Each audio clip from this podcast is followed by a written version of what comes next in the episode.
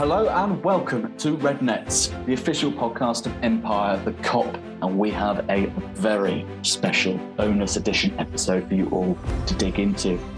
But I'm not alone here. Helping me out with this one is, as ever, we have Steve Carson, Rick Elliott, and Peter Kenny Jones. Welcome all to the first inaugural Koppies. All right, lads. So we've got we've got we've got a few awards to uh, get through here today. Um, from uh, best game of uh, 2021 all the way through to the best player. I think I'm sure anyone listening to this will have a few of their own uh, ready to hand, but we'll, we'll start with our own first, and we'll get a few comments hopefully going. Rick, there has been an absolute ton of wonderful games to choose from in 2021. I mean, it, it was a difficult season last year, and we've had, uh, but you know, we had that sort of late, sort of wonderful end, and you know, I mean, just this season alone, we've had already at least two or three games that certainly stand out amongst the rest. Most recently, of course, the League Cup comeback against Leicester City. But you know, for you, what's the one game that has stood out for you amongst all the rest this year? I mean, for me, there's only one choice, and that's uh, five 0 against United. I mean, that is a a historical game for the ages. It's uh, it's one I hope to tell my kids, my my as of yet, like you know, hypothetical kids about. You know, sit down one day and be like, you know, one day, you know, we went to Old Trafford and we beat them five 0 and this is the story of how that happened. Uh, I mean, you know, it was it was the perfect sort of revenge for seasons of uh, scrappy, like undeserved on paper, like draws and it just sort of you know and it was just like we we should have beaten them quite a few times over by that point.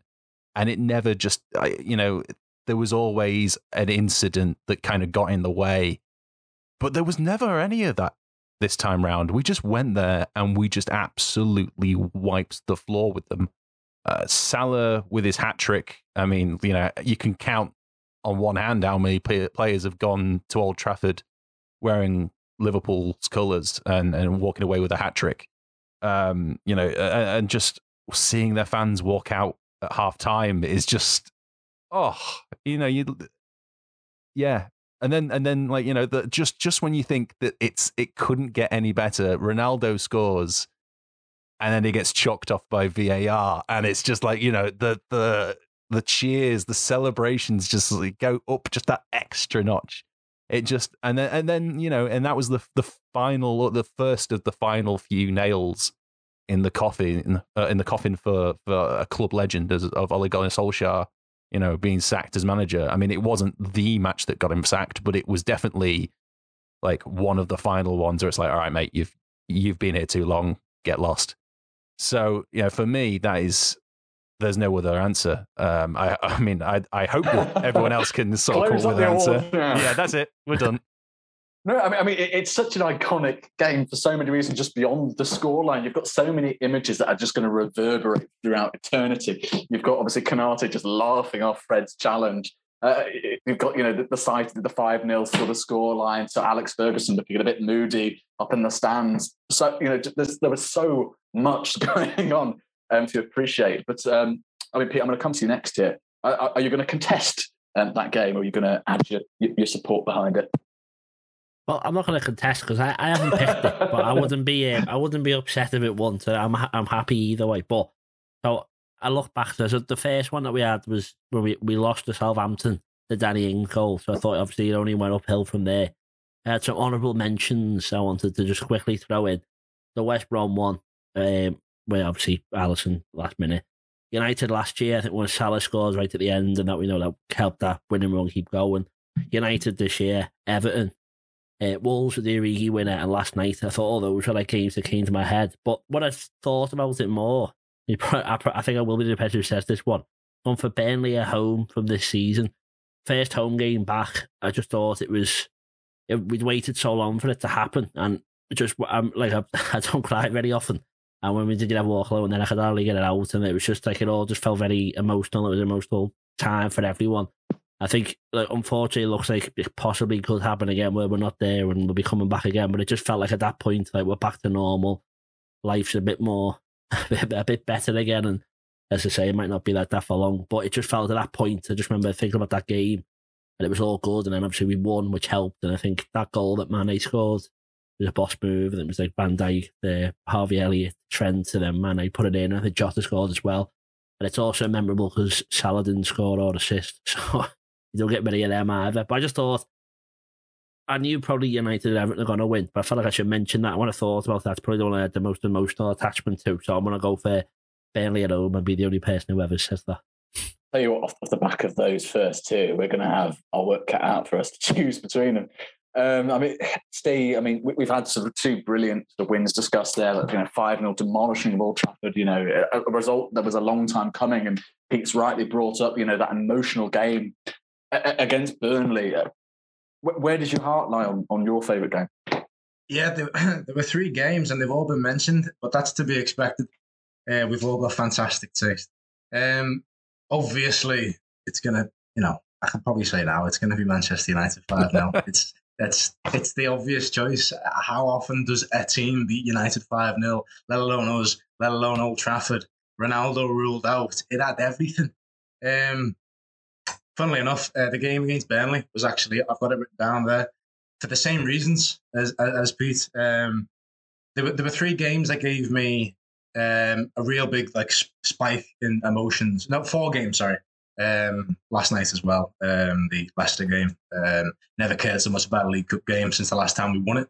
Um, yeah, the game against Burnley, game against West Brom where Alisson scored his header, and um, demolishing Manchester United at Old Trafford. Those three games, plus last night, Leicester in the League Cup, they, they're the ones that really stood out to me as emotional. And, you know, as Liverpool fans, we are quite emotional fans. We're very attached to our club in what, what I feel is a unique way.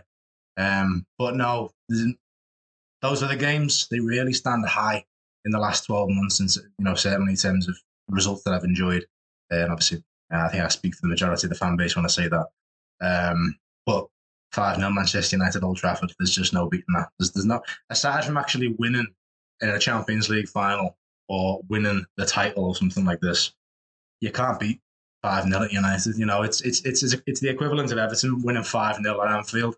You know what I mean? Imagine how awful that would feel. We made all of Manchester United feel that. It's beautiful. I mean, it, it seems we have a, uh, a clear winner here already for the first round of uh, the, the Koppies. Um, I, I, just want to quickly sort of give a, an honourable mention. It's already been discussed, um, but the 2 1 win over West Bromwich Albion with, uh, of course, Alisson Becker's miraculous header to win the game. Um, just feel, you know, it's a result that put us a point behind Chelsea, two games to go in the league. And, you know, it was such a terrific turnaround, you know, with fans not being there, COVID, the injuries, of course, how can we forget about that? And then just pulling it all together and, and you know, finishing third as well. You know, we, we you know, sort of not comfortably, but, you know, sort of asserted ourselves well within that top four and got Champions League football. But I, would say, and I'm sure you'll, you'll, all agree with me, it seems that uh, the 5 0 demolishing of Manchester United at Old Trafford is the winner there and the first winner of the Koppies. So, congratulations uh, to Liverpool, not so much to Manchester United.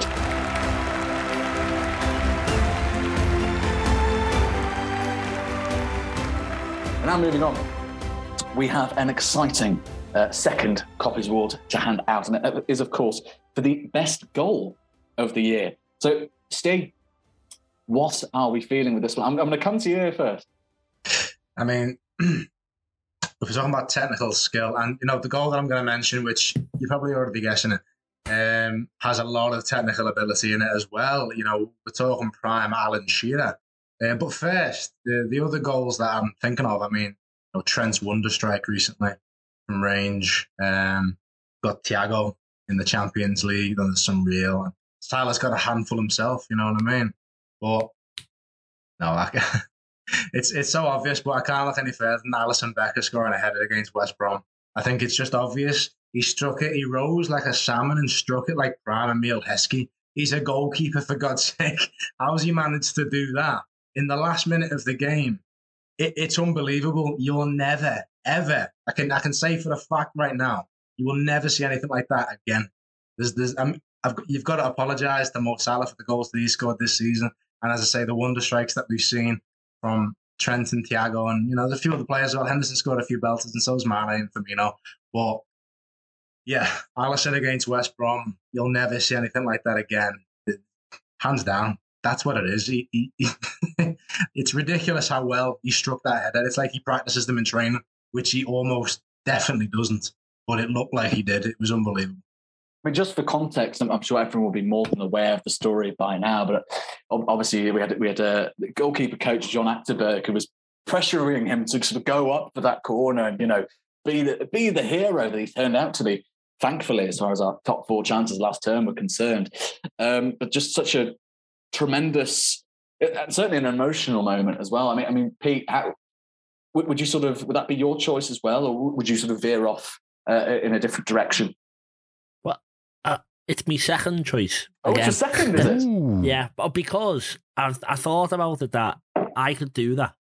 Uh, if you put a cross in hundred times, I could score that header. But I, my, the reason I've come for a different one is, is I reckon if I had that Thiago chance, I would never be able to do what he did against Porto, no matter how hard I tried. So I think, on terms of goal of the season, I think emotionally wise, of course, it's Alisson. But I think if you're just looking at the best goal, that I reckon you appreciate that you know, these blokes are pretty good footballers, and that's why they, they get paid quite a lot of money.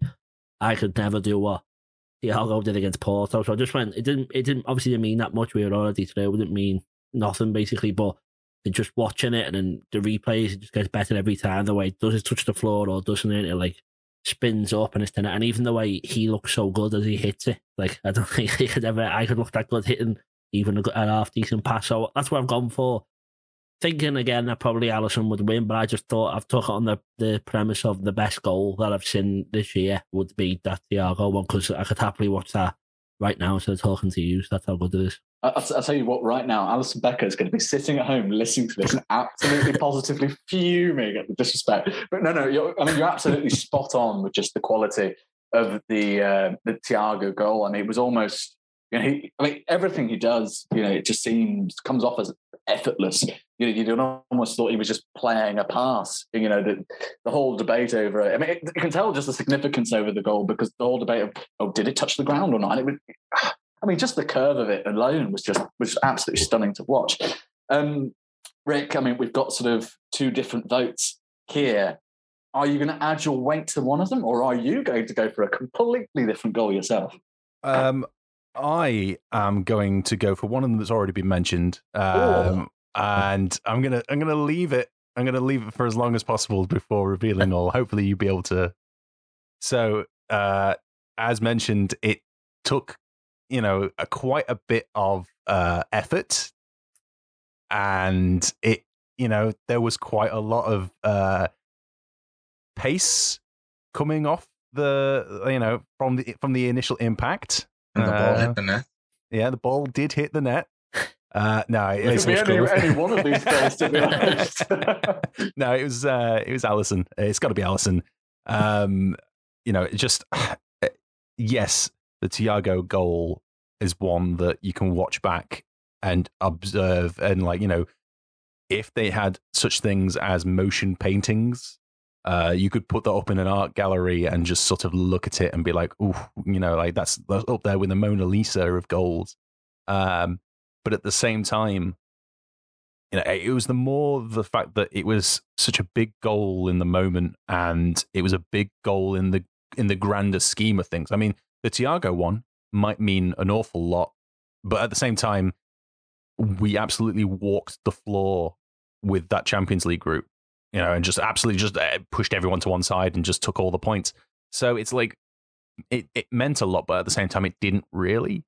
Um, and you know, yes, there were so many games last season that were won by Salah, um, like Salah efforts to get us into European spots but every single point mattered to get us into third, which is something that, you know, on the, even on the last day of the season, if you'd have turned to me and said, like, you know, we're going to get third, I would have just like absolutely laughed because the odds of it happening were so minute and yet it happened. Um, but we don't get into that situation without that goal happening. And it's just, you know, it's such a Hollywood fairy tale ending to that match. And like, you know, you could uh, to that season as well. I mean, it wasn't the last match of the season, but it, it you know, it, it, if if it was like a Hollywood, you know, how the, the, it's like based on true story, uh, based on true events, but then they usually tweak it for entertainment value. You know, if you were writing the Hollywood script of like last season, you'd cut it there. You'd say that was the you'd fake it and say that was the end of the season because it's such a perfect goal, perfect way to finish it. Um, yeah, it just like I mean, it's an iconic silhouette even of of just him sort of like in midair headering that ball. I mean, you, I'm saying that now, and you can imagine the image of him just sort of like curved, like a, his body's curved like a banana. Um, it's just, yeah, uh, you can't get any better than that. I'm sorry, I, lo- I loved the Thiago goal, but it's got to be Alisson for me. Think, uh, I'm certainly for my own personal verdict, I want to give a special honourable mention to Mo Salah's goal uh, against Watford. Just sheer personal enjoyment it gave me, you know, sort of sitting three or four players on their asses um, before netting his effort. But for me, I'm afraid to say, Pete, it's going to be Alisson's header against West Bromwich Albion. But certainly, uh, Thiago's goal was a more than worthy contender, and we'll be hoping to see plenty more of those um, as the weeks go on. So we have our second win here at the Koppies, and it is, of course, Alisson Becker's miraculous header against West Bromwich Albion. Well deserved, Ali.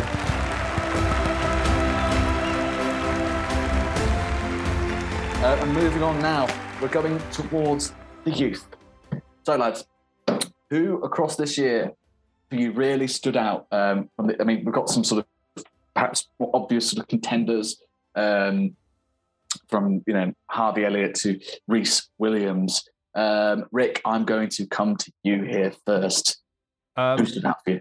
I mean, part of me really wants to say, uh, for the namesake, uh, Harvey Elliott is a phenomenal player, uh, but really, when you think about it, he hasn't been fit in the moments that we needed him the most this season, which is right now, really, unfortunately. Um, and I mean that's no fault of his own, but you know that's that's the situation we're in.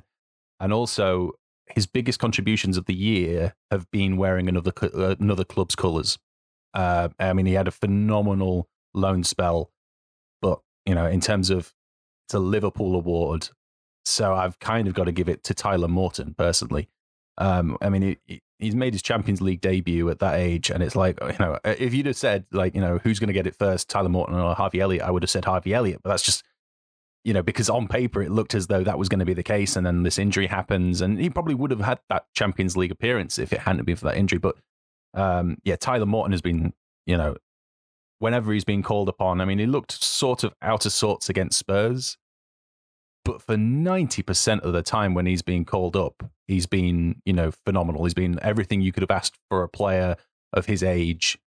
Uh, you know, he's been, he's had some very mature performances. He's he's he's gone out there and pretty much shown that he he belongs in this side, and this is only the beginning for him. And it's it, it, you know, hopefully he goes on to become a Liverpool great. I mean, hopefully he can find the playing time to establish himself in the midfield because you know when you've got that many uh, you know strong first teamers to to to muscle your way out uh, you know he, he's he's going to struggle and it might mean that he has to take some time out on loan uh, but you know as of like this this year I mean, he's done everything. He's ticked every box for me, and yeah. So he's, for, for me personally, he's uh, my youth player of the year it takes a lot of boxes for Jurgen Klopp too. Um, Jurgen's obviously come out and said tactically and technically he's absolutely superb for his age group.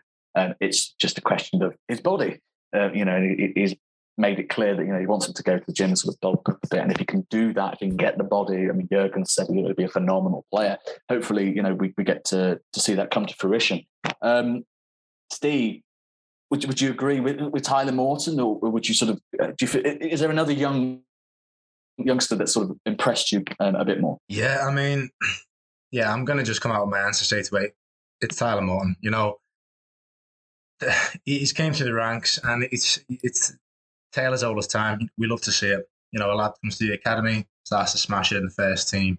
It's it's brilliant to see, and Morton's not put a, a foot wrong really uh, since he's came through. He's obviously Klopp's been singing his praises, and rightfully so, putting some performances well ahead of his years. and it's just really nice to see him come through. Um, like Rick said, you know, it probably should be Harvey Elliott, um, but as uh, Rick also rightfully pointed out, you know, most of his big performances this season, uh, over the last 12 months, sorry, have been uh, for Blackburn. Um, he looked re- he looked really good in the Liverpool first team. Um, I love Gini Wijnaldum, still do. Um, but when he was playing full cylinders, I, I wasn't missing Wijnaldum in the slightest. You know, and this is a player I've adored for a number of years. So to see Harvey Elliott come into the team in such a way, you know, it would have been him. Um, two honourable mentions that I'd like to sort of bring up is Curtis Jones. Um, I think Curtis Jones quietly is just marching on and becoming a really good squad player for Liverpool. He's kind of coming into that role that we saw Adam Lallana occupy just before he left the club.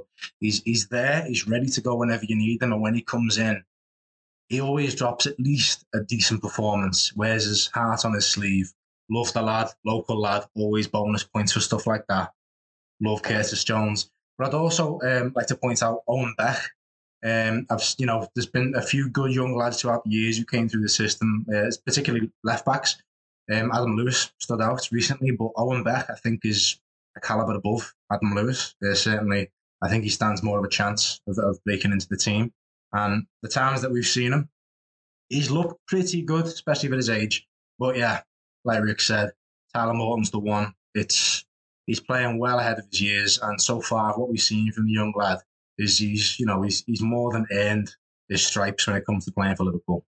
This is the thing. I think you know to be thrown in um, in, in two Champions League games, and effectively what were difficult, more difficult for different reasons than that we'd already secured. Um, you know, being top of the group and being through to the knockout stages, you're expected to come in um, in a side that's not going to be perhaps as fully motivated as if there was something riding on it and you know just posted two stellar displays. Uh, you pointed, both pointed to, Spurs' performance there. Um, I, I, personally argue it wasn't his best game, but it wasn't his worst. Um, I think it, it's tough coming in against you know a Conte midfield and having uh, not that sort of reassurance uh, ahead of you and behind you, especially at such a young age. Um, Pete, you could seal the deal here, but the question is, are you going to? No, I'm not. I'm I'm not going down without a fight for this one because I don't think Tyler Morton should get it. Not because I don't think he's good, but he's a year older than Harvey Elliott, and I think he's played less games than Harvey Elliott has this season, or probably similar or minutes wise. So I think if anyone should win out of them two, it's him. But I googled the rules for the PFA Young Player of the Year, and it's if you're 22, 23 and younger. That brought the age bracket up for me, which meant I could also include Alexander Arnold. So I, I didn't get a rule book with this. So oh, all I'm saying is, I'm just saying, you know, you can oh. still win it right now. So uh, Tyler Morton shouldn't get it, but I'm not trying to come out to hate Tyler Morton because this is not this isn't my my uh, my appeal is. But we're going on the rules of PFA Young Player of the Year, and it's Trent Alexander Arnold. And we don't even have to argue about that because he plays every week and he's unbelievable. so if that's the parameter, then we all know he's won. If not, I would like. I thought Harvey Elliott, but he got injured and he didn't play enough. So there, but that means that Tyler Morton definitely shouldn't get it. So my second option was for Rhys Williams because I thought that what he did last year when he came in, solid centre back. You know, uh, he fought his way back in. Him and Phillips kept getting dropped by Klopp when injuries came back. He got Kabak, he got Davis. And he started the partnership between Williams and, and Nat Phillips. So my point would be it'd be Trent if we're allowed that old. If not, it's Rhys Williams. If not, it's Harvey Elliott. And Farrell, if you pick Tyler Morton, I will not be happy because it's not fair. not, and I don't like Tyler Morton, but that is that is my point. He shouldn't be the winner out of all those people that are involved. So it's it's, it's up to you. Oh, it's up to me, isn't it? yeah, oh, that's fine. But I'm just giving you the better options than what Dave gave you. The host has come. It's come back to haunt you. Wonderful, wonderful. Right. You can um, pick. I mean, if we need a tiebreaker, uh, there is also uh, our uh, a good friend contributor to the the site, uh, Max Rudd, has as, handed, as in, said, uh, handed in his uh, his suggestions. I'll, I'll, tell you what, and, and I appreciate I'm going to get absolutely lambasted for the absolute cop out of an answer uh, that mine is. I mean, Pete, was yours? Did you say Rhys Williams? Was it was yours? Well, uh, you need to give me the rules because it's Trent if we're going by PFA I, rules. If what, not, think... it's Rhys Williams. You've made us all that that's it. but um, I, I, think I'll tell you what. We'll, we'll, we'll skip we'll skip the PFA and we'll, we'll say sort of twenty and under. Um, so that would then safely include Harvey Elliott, Tyler Morton, and Rhys Williams. Um, of, of that, I believe Rhys Williams would be your, uh, under those conditions, your top uh, choice there. So I'll tell you, I'll tell It you would what. be Rhys Williams, then it'd be Harvey Elliott, then it'd be Curtis Jones, Oof. then it'd be Tyler Morton. Oh my goodness! Oh. But not because I dislike Tyler Morton. I'm just saying, if we're going on the pronoun because Oh, of how much they played, contribution in the year. No, he's coming I- in dead rubber games. He's very good, will be good in the future, but he's not the best one that we've got. I'm happy That's to what I would go with Rhys Williams uh, for his contribution to, you know, pretty much helping to save our season. Um, I was just trying to sort of showcase, uh, you know, No, no, other youth I- I- players. I'll, tell, but I'll I tell you what, Rick. I'll preserve your answer of Tyler Morton. Um, and since I gave Rhys Williams an honourable mention before this started, I will go with Rhys Williams, and we shall see uh, what Oh, dear. Max Rudd has decided for us. you know what he's gone for. So why are you trying to be all diplomatic and say, Well, for the sake of the podcast, I have to pretend. and of course, wait, let's see. Actually, to be fair, I've, I've completely uh, skipped my mind. Oh, this is unprecedented. Um, right. Um, so, yes, I can confirm that Max Rudd has gone for, drumroll please, Tyler Morton. Ta-da? Oh, everyone. The joke. Just silent. That's an Thank outrage. that. That's an outrage, by the way, but we'll carry on. I do like Tyler Morton. I'm not going to go down as a Tyler Morton hater, but that is, that is not No, the it's too correct late now. decision. That's it. You've been. No, That's it. like It's, you- it. it's you- been decided. The Koppies That's have fine. spoken, Pete. I'm not even going to speak for the Koppies next one have because you don't even listen to what I say anyway. Just like so- uh, Klopp is a moaner for caring about player welfare, you hate Tyler Morton. It's the same thing. Yeah, fine. You know, you know what a good thing is though is we were struggling there for young player of the year. That's an excellent thing right there. That's I thought that was, no, it's- I it's thought that was going to be the remarkable easiest one of the lot, to be honest. But you know, I mean, i in my head, it was Tyler Morton no matter what. But then once Peter started talking, especially when he said the PFA would include Trent, I thought, ah, shit. But it's going to be Trent, So- you know what I someone mean? who I'd be pays Rafa He's attention been to to the the rules. Before. Um, so, yeah, I mean, it's it's a fantastic position we're in. We've got a, a great bunch of lads at the club. It's it's, it's lovely to see. But uh, back to you, Farrell. Oh my goodness me! Uh, I mean, it, it- this is the thing, I suppose. But this is without even considering some of the breadth of talent we've got. That you know, we haven't been treated as first team football. You know, from J- to uh, Cannoneer. You know, I, I, mean, I could keep going. There's, there's probably five, six, seven, eight sort of names that we could look at who we're thinking have stand a pretty good chance of breaking it into the first team in the long term. Uh, but we could be here for hours, so I won't do that. And instead, I will move on to a special category uh, this evening, which is, of course, our unsung hero of 2021. I'll tell you what, Pete, you know, I'm going to come to you here.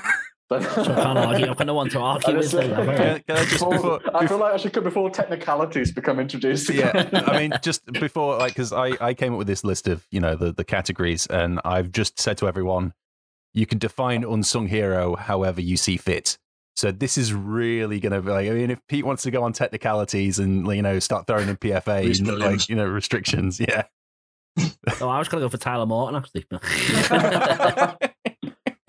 no, okay. Well, I've gone for uh, Nat Phillips. oh, that's solid So I think uh, hopefully you, uh, someone actually agree with me for once. Um, but yeah, so I've just said I don't think people re- realise where he was before he came to Liverpool. He was like, apparently he was two days away from flying to America to go and start his college degree, and instead he came and joined Liverpool instead. You know, that's how where he was on the football ladder. You know, he was never gonna come in. He was playing in the second division of Germany. We called him back off loan to go and play that game against Everton with all the kids, and he played great in that match. Went straight back to Germany after that. Didn't know didn't let it get to him. That basically was just there as a stopgap to come and fill in for the game. He's never going to get a place. He came and played his heart out. Every time last season, he seemed to have a good game. And as I said with, with Rhys Williams, they seemed to have someone who then come back in to want to come back for the game. Or then when it got to January, they signed Kabak and Davis. And it looked like his spot was gone and he had to fight for it again. Despite the fact he never actually did anything wrong, he had to constantly fight to keep his place in the team, which did seem a bit against what, what Klopp's done on other times, where if you've you're good enough to start and you keep playing and you keep your space, which I think he was like probably the only player that got removed from a team when he was playing really well.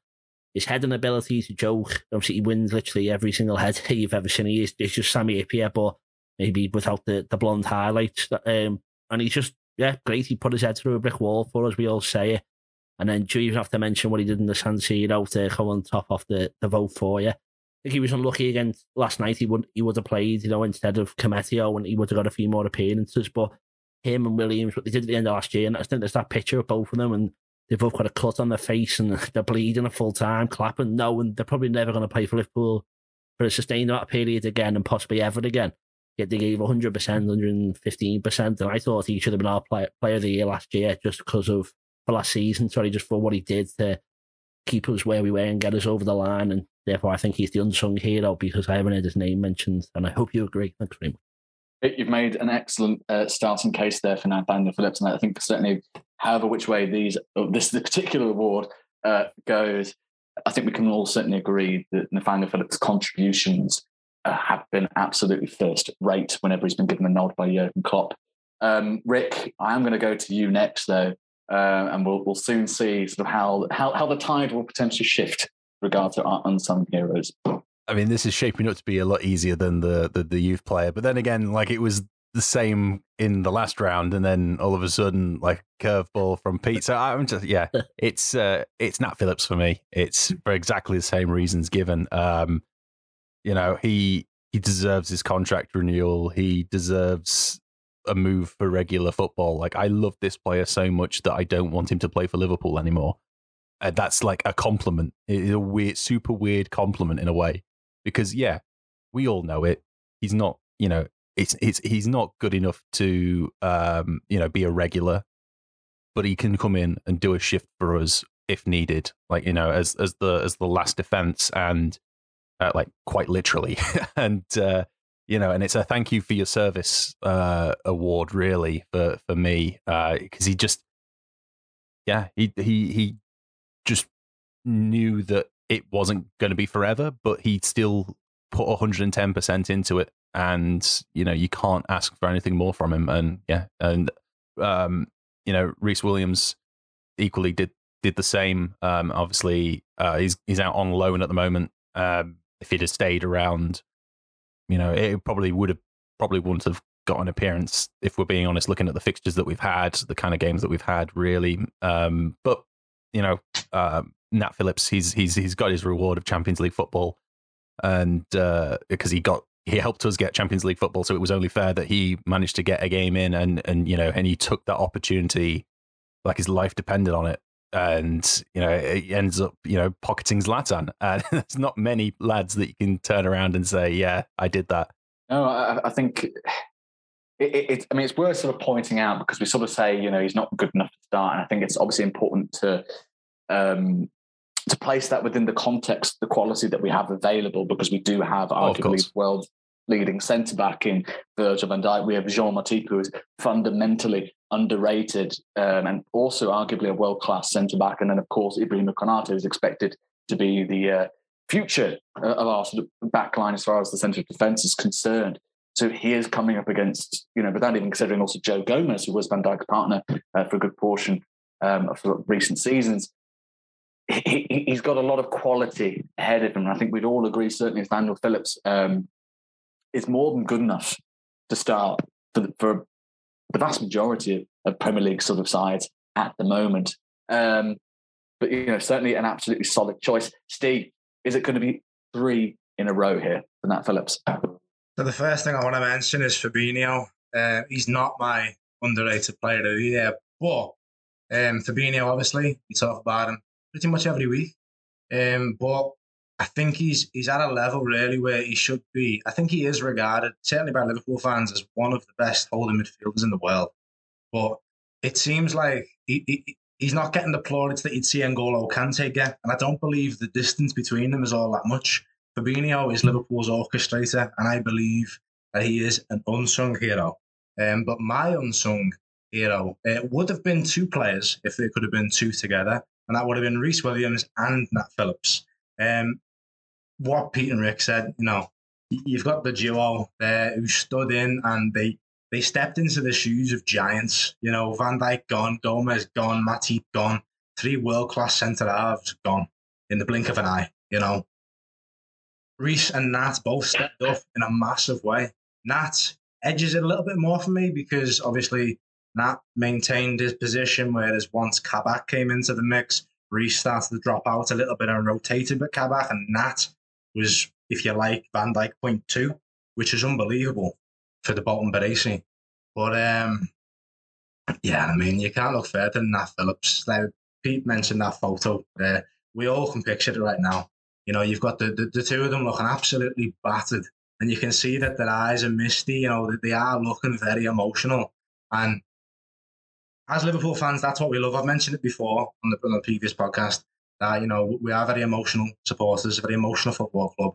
So to see the players sort of reciprocating that sort of emotion, it's second to none. And yeah, it would have been Nat and Rhys together, but if I've got to give it to one, you, you can't go further than Nat Phillips. Like Pete said, he put his head through a brick wall for, for the football club. And it's just, yeah, Nat Phillips will forever be etched into the, the history of the club. I mean, if we go on to win the Champions League this season, it would not have been possible without Nat Phillips and Rhys Williams. That's one thing that I don't think Liverpool fans will forget, but it's certainly one thing um, that we all will have to, you know, remember going forward. So, yeah, Nat Phillips by by some distance as well. I think, um, I mean, before everyone sort of uh, gave their thoughts on that I've been tempted to throw a spanner in the mix and say uh, Jean Matip. But for similar reasons, as Steve pointed out, um, in terms of the lack of, I suppose, appreciation um, for his quality that still goes on um, to this day to a certain degree.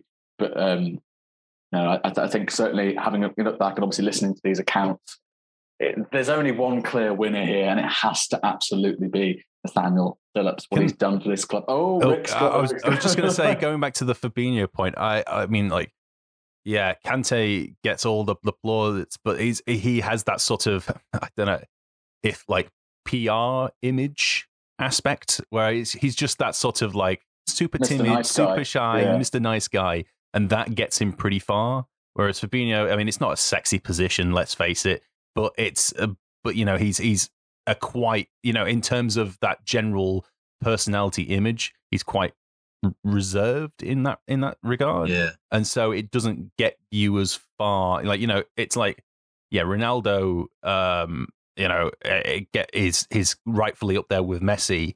But I mean, if you took out the C and like, you know, and the and the looks and the underwear and all that, like, yes, he's still got the talent, but like, is he the overall package that everyone sort of like has in in in their in their head. You know, it's it's a similar sort of thing to that, really. But yeah, I uh, yeah, I, I agree uh, with uh, uh, yeah, it definitely should be Nat. We're all in agreement, and that is the first uh, Koppies that goes to uh, Nathaniel Phillips, and deservedly, deservedly so. Uh, Nathaniel Phillips.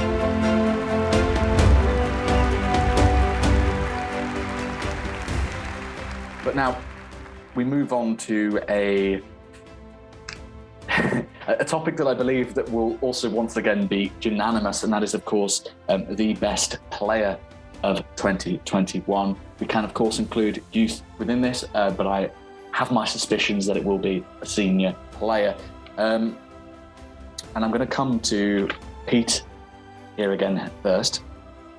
Well, can we all just give our second and third first? second and third. Because it has be more interesting, won't it? So, um, I thought Jota and Trent deserved a mention for what they've done this year. I think obviously Trent changing from just like from the the players who's going to win the awards, we expect them to do something every game. I think for them, you expect an assist every single match out of them. And I think Jota just of late has just been, and especially this season, has just been ridiculous as well. You know, second top goal. If, if it wasn't for the freak who's top, then he, he would be clear top goal scorer. And we'd be... okay, yeah, okay. Um, yeah, but I think if it wasn't for the person who's top, then it would be. I think Jota would be walking all these awards, and we'd be saying, you know, what what a season he's having. But I just I don't know if there's any point giving examples or whatever, but it's just it obviously is Mo Salah, isn't it? Watford goal, Man City goal, the United goal, the goal he scores every game, the other goal he scores in that match, the assist he makes in that game as well, and just whenever he, whenever he walks onto the pitch, he just he does something. And I think that little triangle they got this season with him, Trent and Hendo, we just I felt like last season when we had that point where we just couldn't score, we just fired the ball over that side and we're just like, please, just just help us and do something here. And that's you know that's some of these unbelievable players who, we, we laud about every week, they were just giving the ball to him and saying, please get us out of trouble and do something. So that's how good he is. And yeah, uh, if you can did odds on who would win it, I don't think you get much money back for him if I said Mo Salah and the, the other lads will too. Steve, I have a funny feeling that you're going to go for a similar answer, but um, I will ask you for your honourable mentions, uh, of course, because I think there's certainly a few players there that deserve um, some praise. Yeah, I can only really echo what Pete said there about uh, Diogo Jota. You know, you're talking a player who's you know still relatively fresh in the Liverpool squad, and he's he's posting some of the best numbers that he's ever had in the Premier League, and he's doing it at the top level. You know, Wolves obviously a very high level, but to come to Liverpool and you know, don't forget as well that front three was regarded for the longest time as the best front three in the world. And Jota's came into it and just gone, I don't care. And he's just started scoring goals. He started bagging assists.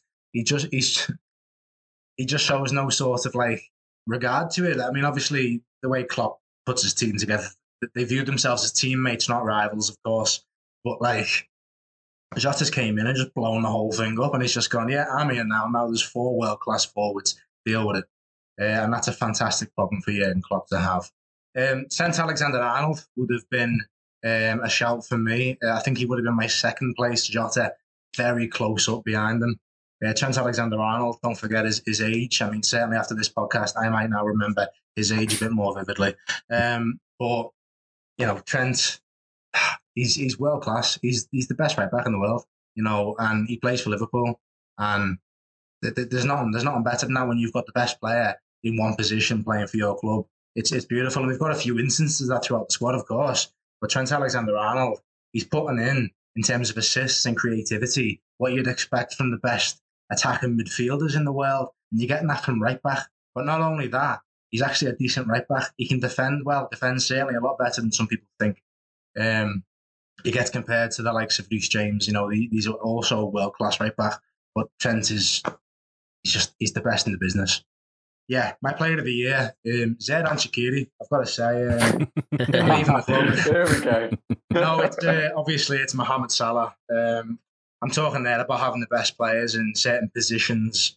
Um, we've got the best player in the world playing for Liverpool in Mohamed Salah. He, there's there's no arguments. I'll not have it. You know, Ballon d'Or, I could have accepted Lewandowski winning it. Maybe you know, fair enough, Messi, but Mohamed Salah is the best football player in the world and has been for the last year, certainly. Probably for even a little bit longer than that, to be perfectly honest with you. You know, the Ballon d'Or is a bit of a popularity award. Whatever. Um, this award probably is a little bit of a popularity award as well. Um, but Mohamed Salah is, is is the best player in the world, and he's he's my player of the year. I'd also like to say as well that that, that wasn't any slight at Xherdan Shaqiri because uh, he was a, a cult hero at the club. Uh, just just thought I'd have to throw it in there. He was fourth, wasn't he? Yeah. No, absolutely. I mean, Rick, um, this is uh, starting to take a trend here. Um, but how, how, I mean, I'm going to come with you again for your sort of, um, I suppose, a, mi- a, mix of your unsung heroes and, and your, your favourite player of the year. But Yeah. who, beyond the obvious winner, who do you believe deserves an honourable mention? So obvious, uh, obviously, you know, Jota, Trent. I mean, for the reasons that the lads have, have, have mentioned, I think Alisson as well needs a, a mention. He hasn't been brought up so far. There's been some really big moments where he's pulled us out from very dark situations, and like the West Brom. I mean, it's our, goal of the year. So I mean, you don't really. I mean, he's already been spotlighted so far tonight, but um, I'd still like to to mention him. Um, I, I think there's one player that we're also forgetting, and his name is Divock Origi. Um, you know, he's he doesn't get called up that often, uh, especially now, and sometimes he comes on the pitch and it's like, mate, what, have you even looked at a game plan? Like, what are you what are you doing out there? But then he'll pull out these amazing moments, and you know, uh, just the other night when he when he scored, it was just like uh, how like of all the people, it had to be Divock. And yeah, so he is my player of the no, he's not my player of the year. Uh, but I'll- yeah, I'll tell you why in a moment. But you, you would have pleased Pete with that. Um, uh, I I uh, I'm going to go for Salah. It has to be Salah uh, for the reasons that the lads have already mentioned. Uh, This is the this is the thing that sucks about being like one of the last people to mention, like because it's uh, everything's already been said. Um, how, do you, how do you think I feel? yeah, I know. I'm sorry. Just pick someone different. I That's know, I right. know, I was just- I was just throw someone random in there. Yeah. Like Kevin Keller. um, Um, yeah, I, I just like yeah with Salah, yeah, when he's gone, and there will be a day when he's gone. Uh, he'll be up there with Kenny, with Stevie, Ian Rush, John Barnes. Like the, he he is Billy Liddell. yeah, he's he's one of these like iconic players. But luckily, we don't have to wait to appreciate him. We get to see him uh, every day, uh, every time he steps out steps out on the pitch. And I think we just need to sort of take this moment to sort of take a deep breath and realize that we're living through one of the best periods of time to be a Liverpool fan. Even though you know it's like we get a Premier League here, a Champions League there, it's not a consistent run of title after title after title like it was back in the 80s and beyond even like back, back beyond that but it's it's it's still one of those moments where it's like you know oh my god like we have like you've rightly mentioned before one of the best forward lineups that football's ever seen really and you know uh, uh, we get to see that every single we're so privileged to see that um so yeah like just whenever mo puts three defenders on their ass and then manage to slot it in the top corner from a ridiculous angle. Like you just need to remember that he is, you know, player of the year. He's, he's a player of the season, player of the decade, player of you know my lifetime. Um, and and that's and that includes I, I, I you know it's it's Stevie did so much for us, and yet I'd still put like Salah as like you know competing with him. I mean the, the amount that he's achieved, the records that he's breaking and that might be a bit like you know you know the lad from Liverpool that go going up against you know the Egyptian king is is it's it's high praise, and I know that they've played very different positions over the time, but it's it's still like the the amount that they've contributed to the club. Um, you know, it's it's up there. It really is, and it's and it's mad to even think that you know when we bought him, it was like oh, it's just this this lad that we bought from Roma, and it's like is Chelsea reject. Is it really gonna is he really going to improve our squad? And then, holy shit, where's this lad been all all my life? You know, I mean, there were people who who'd uh, been watching him at Roma kind of had an inkling that it would be, you know, a pretty decent signing. But I mean, like, it took pretty much everyone by by surprise just how much of an impact he's made. And you know, just over 2000 uh, 2021, I, am time is I've just completely forgotten what year we're in, and we're about to leave this year and go into 2022. So I'm just like my mind is just mush. Like lockdowns and everything have just thrown me. But you know, uh, just over this calendar year, he's he's done so much to to to pull us up by the scruff of the neck and get us third in the league. Like, uh, and he's like, you know, constantly pushing for that golden boot every single season. And it's just how how does he do it? I'd love to know. I'd love. What what, what are they feeding? What is his secret sauce? what is it? What is it?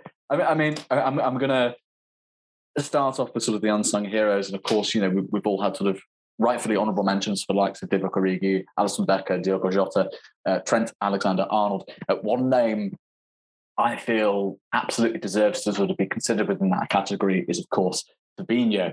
Um, you know, the man sacrificed a lot personally himself in the last season. You know, he was forced into the back line to cover uh, when we had a horrific injury crisis right in the, the centre of the back line.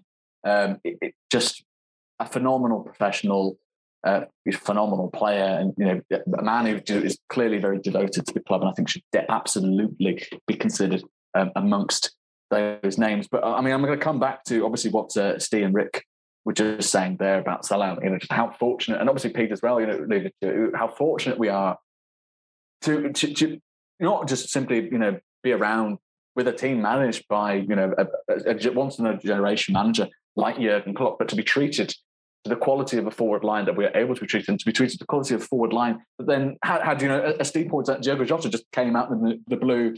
Uh, you know, Wolves fans were joking around that we'd been ripped off for forty million, and then he's you know he's, he's absolutely set the league alight under you know Klopp's uh, coach under Klopp's system. So I mean, the, I mean, what I'm getting to obviously here, of course, I think the winner here should absolutely be Mo Salah.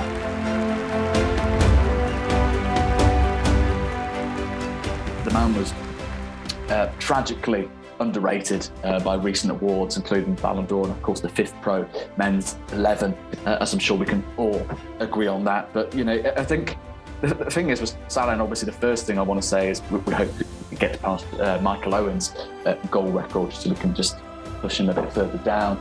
Um, but sort of realistically going forward, you know, if we're thinking in terms of how we rank him amongst the likes of Steven Gerrard, you know, amongst the likes of you know Ian Rush, John Barnes, uh, it, it's going to be sort of how the contract situation is resolved ultimately. You know, if we do get him here beyond 2023, you know, if we're thinking sort of 2025, 2026 maybe, like Rick was saying, you'd have to think, wouldn't you?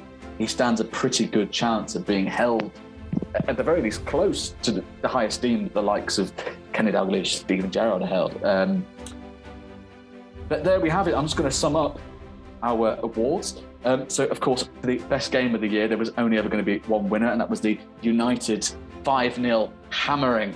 Uh, Pete's in disagreement there. He chose Burnley at home. I myself went for the West Bromwich 2 1 win. Uh, for the goal of the year, we have, of course, again, it's a West Bromwich one. It's Alisson Becker's header. Um, I think all but Pete again went for that one. Uh, it's the story of the first two awards is, is, is Pete going in a different direction. Um, and again, for the third award, surprise, surprise, uh, we went for Tyler Morton. Uh, Pete went for uh, um, what I am delighted to say, however, is that we were in all agreement for the unsung hero and the best player of the year. And of course, uh, former, we all went for. There was only ever going to be one choice, wasn't there, lads? It was going to be, of course, Nathaniel Phillips for all his contributions. Uh, and best player of the year, the man wronged uh, by the international voting community, uh, Mo Salah. Some absolutely wonderful choices there, and uh, keep an eye out, lads. You'll be getting your awards in the post. Don't say um, that. We actually have to buy awards to send we them. We have to actually buy the awards. I mean, we just want to let you know you will be getting these awards at some point. Um, I'm not shipping in for Tyler Mo. He's, he's going to be... cheekily send one to Rhys Williams. It's just going to be a sheet of yeah. paper written in crayon saying, yeah, Joe. I like you, but no. yeah, fifth best. And, and, and, there we have it. We have our five awards on the first inaugural session of the Koppies. Uh, we hope you've enjoyed uh, this latest bonus episode, and do of course let us know on the Empire of the Kop's, the Red Nets uh, Substack. We'd love to hear your thoughts, whether you agree, whether you disagree, uh, whether you're furious about how uh, Peter's been wronged in these latest awards. Justice for Pete. Justice for Pete. Let's get the hashtag Pete, going. Yeah. Thank you. Thank you all again for joining us. It has been Rick Elliott, Steve Carlson, our very own Peter Kenny Jones, and myself, Farrell Keeling. Stay safe. Take care.